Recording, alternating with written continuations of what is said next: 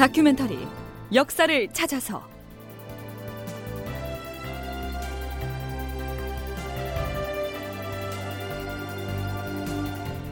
제 750편 광해군을 세자로 책봉하다.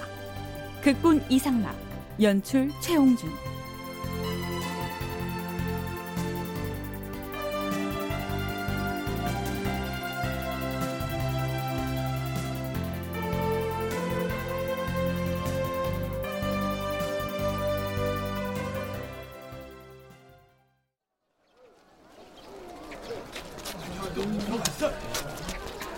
그러나 저러나 외놈들이 저 남쪽 부산 앞바다에 쳐들어와서 난리났는데 설마 임금님 계시는 여기 한양 땅이야 별일 없겠지? 아이고 부산 앞바다에 외놈들 배가 나타난 지가 혼잔데 우리 고놈들이 우리 군사들을 물리치고 육지로 자꾸만 올라오고 있다는데 아유 그게 정말인가?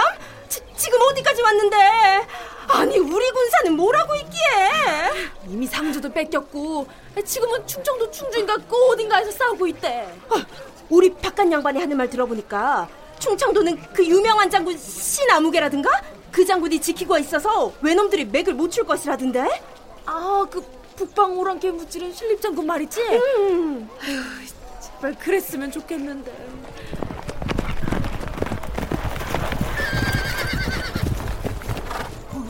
어, 저기 저 사람들 머리에 전립을 쓴 거 보니까 군인이 모양인데?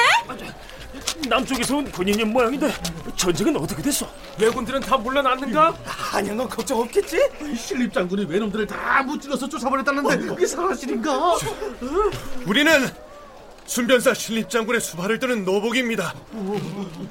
어제 순변사 어른께서 충주 싸움에서 배에 돌아가셨고 우리 군사가 크게 부러져서 우리는 겨우 몸만 빠져나왔습니다. 왜군이 곧 한양에 당도할 것이기 때문에 우리는 집안 사람들을 빨리 피난시키려고 부랴부랴 올라온 것이요. 아이고 이게 웬 체면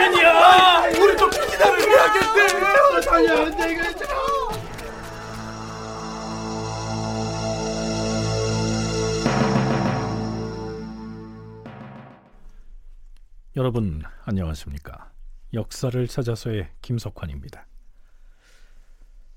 앞에서 드라마로 들려드린 내용이 어떤 상황을 표현한 것인지 유성룡이 쓴 징비록의 해당 기사를 살펴보죠. 신립이 충청도 전선으로 내려간 뒤 서울 사람들은 날마다 승전보가 올라오기만을 기다렸다. 그런데 며칠 뒤 머리에 전립을 쓴 사람 세 명이 숭인문으로 들어오자 도성 사람들이 다투어 전쟁 소식을 물었다.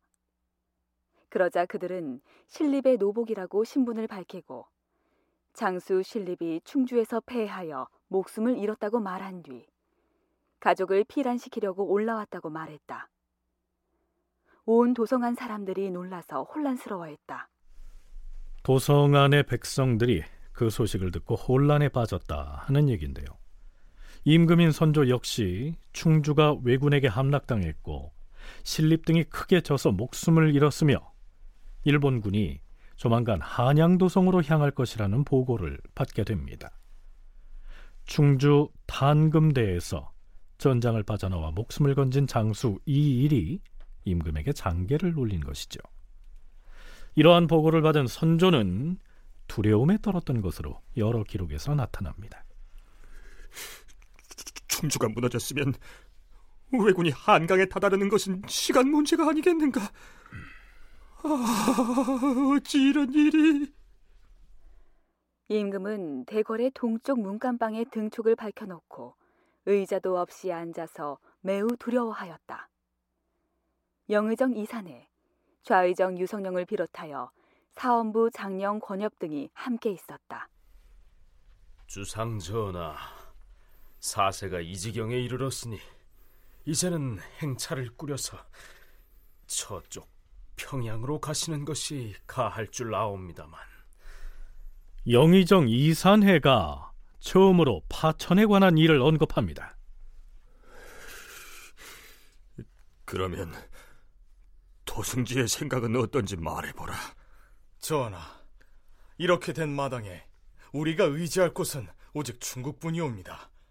행차를 중국 쪽으로 향하시어 회복할 방안을 모색하시옵소서.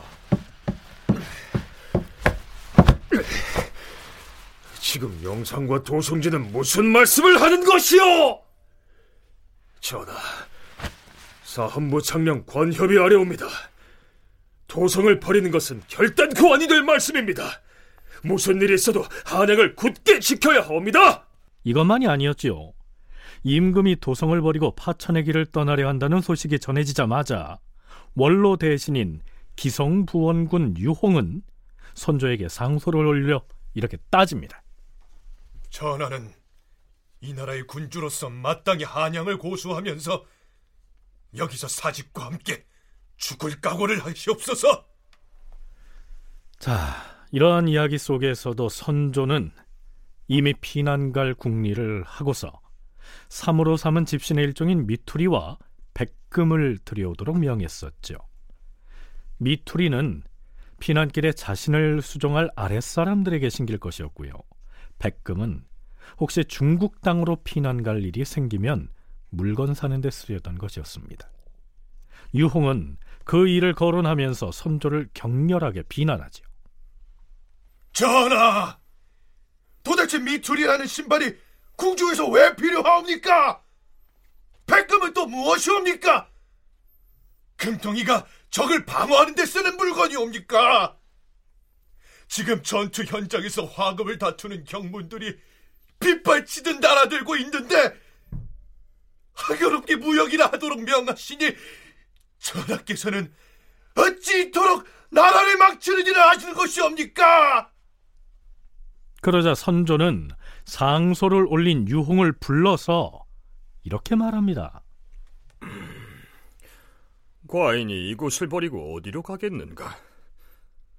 그리고 미투리는 전장으로 출정하는 군사들에게 주려고 한 것이고 또한 백금은 지금의 이 변란이 일어나기 전에 무역을 하게 돼 있던 것이니 경은 날조된 말에 속아서 과인을 의심하지 말라.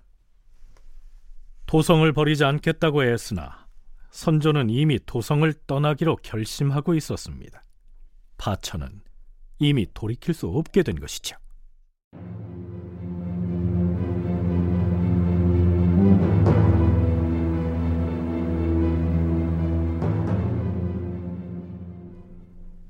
선조 25년 4월 말이 가까워질수록 국왕의 파천을 반대하는 목소리는 점점 더 거세고 거칠어집니다.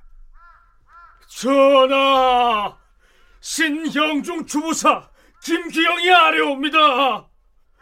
대저 종묘와 선조들의 묘소가 모두 이곳에 있는데 도성을 버리고 어디로 가시겠다는 것이옵니까? 한양을 고수하면서 외부의 원군을 기다리는 것이 마땅하옵니다. 주상 전하, 우성지 신잡이 아래옵니다. 전하께서 만일 신의 말을 따르지 않으시고 끝내 파천을 하신다면 신은 전하를 따라가지 않겠사옵니다. 신의 집엔 80 노모가 계시는데 어미를 버리고 어디로 가겠사옵니까? 신은 종묘의 정문 밖에서 스스로 자결을 할지언정 감히 전하의 길을 따르지는 못하겠사옵니다.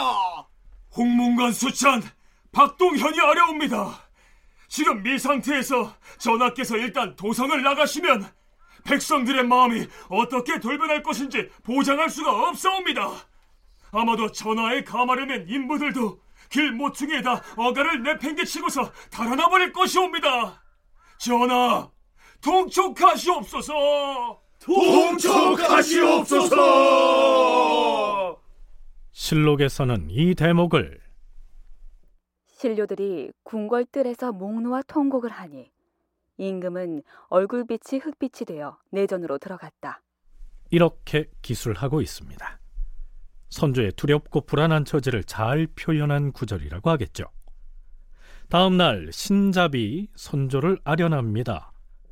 이 신잡은 선조 앞에서 80 노모 때문에 임금을 따라가지 않겠다고 했던 그 승지의 이름입니다. 지금 사람들이 모두 불안해하고 위구심을 갖고 있는데 세자를 책봉하지 않고는 이를 진정시킬 수가 없사옵니다. 그러니 종묘 사직의 대계를 정하시어서 국가의 먼 장래를 도모하시옵소서. 지금 세자궁이 오래도록 비어 있사옵니다. 지금 세자를 책봉하신다면 인심이 진정될 것이옵니다. 자, 이 시점에서 승지 신잡이 다시 건저, 즉 세자 책봉에 관한 문제를 꺼냅니다. 한국학중앙연구원 정혜은 연구원의 얘기 들어보시죠. 신하들의 요청에 밀려서 불가피하게 한 측면이 더 많은 것이 아닐까 저는 그렇게 생각을 좀 하고 있습니다. 어, 그 까닭은 나중에 선조가 이제 광해군에 대한 견제를 상당히 많이 하는 것을 보면 알 수가 있습니다. 이 선조는 왕비가 두 명이고요. 후궁이 여섯 명이었다고 합니다. 그 사이에서 모두 14명의 아들을 두었는데요. 사실은 대구는 없었죠. 대구는 없었고 가장 큰 아들인 임해군이 있었는데 이제 임해군은 다 아시다시피 너무 비행이 심했다고 합니다. 그래서 뭐 살인, 납치, 그다음에 그 민간의 그 전토를 막 수탈하고 그다음에 또 성품도 상당히 사나웠다고 그렇게 알려져 있는 반면에 두 번째 아들인 광해군은 뭐 좀 사려도 깊고 독서도 좋아하고 뭐 효심도 깊고 그래서 신하들 사이에서도 만일 세자를 책봉한다면 그 대상은 곧 광해군일 것이다. 이러한 인식이 널리 퍼져 있었죠. 그런데요, 세자 책봉에 관한 얘기가 나오자 선조도 이번엔 화를 내기는커녕 현실을 받아들이기로 결심합니다. 사정이 이러할진데 과인이 무엇을 꺼려서 더 지체하겠는가? 지금 대신들은 모두 빈청에 있는가? 아니면 모두 퇴청하였는가? 이 비상한 시국에 대신들이 어찌 감히 집으로 물러가 있겠사옵니까? 다들 빈청에 있사옵니다. 모두 편전으로 불러들이라. 예, 전하. 아, 아, 아, 아. 아 지금 과인이 편복 차림을 하고 있는데 이 복장으로 대신들을 인견하는 것은 군신 간의 예에 맞지 않으니 내전으로 들어가서 옷을 갈아입은 뒤에 대신들을 면대 지금처럼 비상한 때에는 작은 예절에 얽매이지 마시옵소서. 음, 뭐 그렇다면 지금 대신들을 부르라. 실록에서는 승지 신잡이 임금의 옷자락을 잡아당겨 자리에 앉게 했다. 이렇게 적고 있습니다. 평시 같으면 어림도 없는 행동이죠. 어찌됐든 이 시기에 선조는 이미 불안과 두려움 때문에 안정을 찾지 못하고 있었던 모양입니다. 신잡이 승정원 주서를 시켜서 대신들을 불러오게 하였다. 곧 영의정 이사내와 좌의정 유성룡이 들어와 입시석에 앉았다. 드디어 선조가 입을 열었다. 나라의 위태로움이 이와 같으니 건조 문제를 더 이상 미룰 수 없게 되었다. 경들은 누구를 세자로 세울 만하다고 생각하는가? 그 문제는 신들이 감히 아를 바가 아니었고 마땅히 전하께서 스스로 결정하실 일이옵니다. 그렇사옵니다, 전하. 전하께서 정하시옵소서. 이렇게 되풀이하기를 서너 차례 하자 밤이 이미 깊었건만 임금은 그때까지도 쉬이 결정을 내리지 못하였다. 영의정 이사내가 허리를 굽히고서 자리를 피하려 하자 승지 신잡이 다급하게 말렸다. 영상대감, 어디를 가시려고요? 오늘은 기필코 건조 문제에 대하여 결정이 내려져야만 물러갈 수가 있습니다. 영의정 이산해와 좌의정 유성룡은 물론 승지인 신잡까지도 비록 말은 못하고 있었지만 선조의 입에서 광해군으로 한다는 말이 떨어지기를 기대하고 있었죠. 고려대 코어 사업단 김경태 연구교수의 얘기 들어보시죠. 광해군이 세자로 정해진 것은 충주성 전투 패보가 전해진고 어, 도성을 떠나기 직전인 4월 28일에서 29일의 일로 기록되어 있습니다. 선조는 이미 파천을 정한 상태였고요. 그래서 도성의 백성들은 음, 이러한 소문 과 전쟁의 공포로 인해 동요하고 있던 때였습니다. 어, 이날의 논의는 백성들의 위구심을 진정시켜야 한다는 건의로부터 나온 것이었습니다. 어, 이전의 사태도 있었기에 누구도 함부로 건저 이야기를 꺼낼 수는 없었겠지만 이때는 상황이 좀 달랐던 것입니다. 신료들의 건의에 선조도 일단 동의를 했고요. 그러나 누구를 세자로 세울 것이냐에 대해서 함부로 얘기할 수 있는 사람은 또 없었던 것 같습니다. 결국 선조가 입을 엽니다. 왕자 중에서는 광해군이 매우 총명하고 학문을 좋아하니 그를 세워 세자로 삼고 싶은데 경들의 뜻은 어떠한가? 전하, 종묘 사직과 이 나라 백성들의 복이옵니다. 종묘 사직과 백성들의 복이옵니다. 사실은 과인이 금년 초봄에 나를 골라서 광해군을 세자로 책립하려고 했던 것인데 그때 마침 왕실의 상례가 있어서 지금까지 지연되었던 것이다. 광해군은 이미 사흘 전에 내전으로 들어와 있으니 광해군이 거처하던 궁은 따로 사람을 보내서 호위할 필요가 없을 것이다. 다음 날인 4월 29일 선조는 드디어 광해군을 세자로 책봉합니다. 하지만 때가 때인지라 세자 책봉에 관한 의례도 생략하고요. 더구나 마땅히 있어야 할 세자 책봉에 관한 임금의 교서도 발표되지 않다가 나중에 한양을 떠나 평양으로 피난을 가서야 교서는 발표되죠. 파천을 앞둔 시점에서의 민심 수습이 이 건조의 주된 목적이었을 것으로 보이고요. 그러니까 국왕이 도성을 떠난다고 해서 나라가 망하는 것은 아니다. 조선왕조는 계속 이어질 것이다. 라는 것을 백성들에게 알리는 어떤 효과가 있었을 것입니다. 물론 이때 미리 분조 계획이 세워지지는 않았겠지만 닥쳐올 위급한 상황에서 선조가 광해군에게 이를 수습하기 위한 임무를 부여할 생각을 가지고 있었을지도 모르겠습니다. 이후 광해군의 활동 역시 민심 수습에 큰 역할을 한 것으로 알려져 있고요. 위험을 무릅쓰고 전선 가까이 접근해서 의병을 독려하기도 했으니까요. 아마 뭐 건조의 효과는 충분히 발휘되었다라고 볼 수 있을 것 같습니다. 김경태 교수는 선조가 이 분조 계획을 광해군을 세자로 낙점할 때부터 세웠는지는 모르겠지만 국난을 당해서 임금이 도성을 떠나 몽진을 가야 하는 상황에서 국왕을 대신해 사태를 수습할 임무를 세자인 광해군에게도 일정 부분 맡기려 했을 거라고 얘기합니다. 분조란 세자가 왕명을 받아 국왕을 대신해 나라를 운용하는 작은 조정을 일컫습니다. 그러니까 선조가 뒷날 의주로 몽진을 갔을 때 왕이 머물러 있는 의주의 행제소를 원조정이라고 했고요. 광해군이 있던 곳을 분조라고 했는데요. 이 분조가 어명으로 공식화된 것은 이때로부터 한 달 보름쯤이 지난 6월 14일 평안도 영변에서였습니다. 세자 책봉 문제를 매듭지은 선조는 본격적으로 도성 떠날 채비를 합니다. 김명원을 도원수로 임명할 것이며 신강을 부원수로 삼아서 한강에 주둔하게 할 것이다.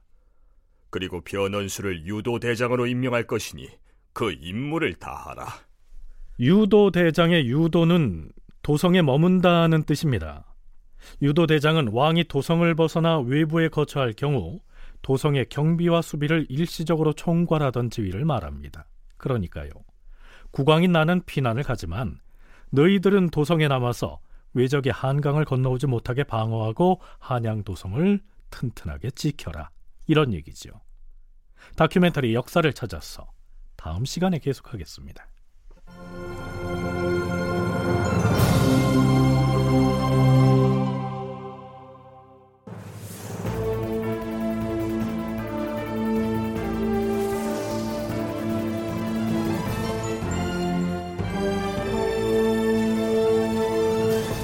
다큐멘터리 역사를 찾아서 제 750편 광해군을 세자로 책봉하다 이상락극본 최홍준 연출로 보내드렸습니다.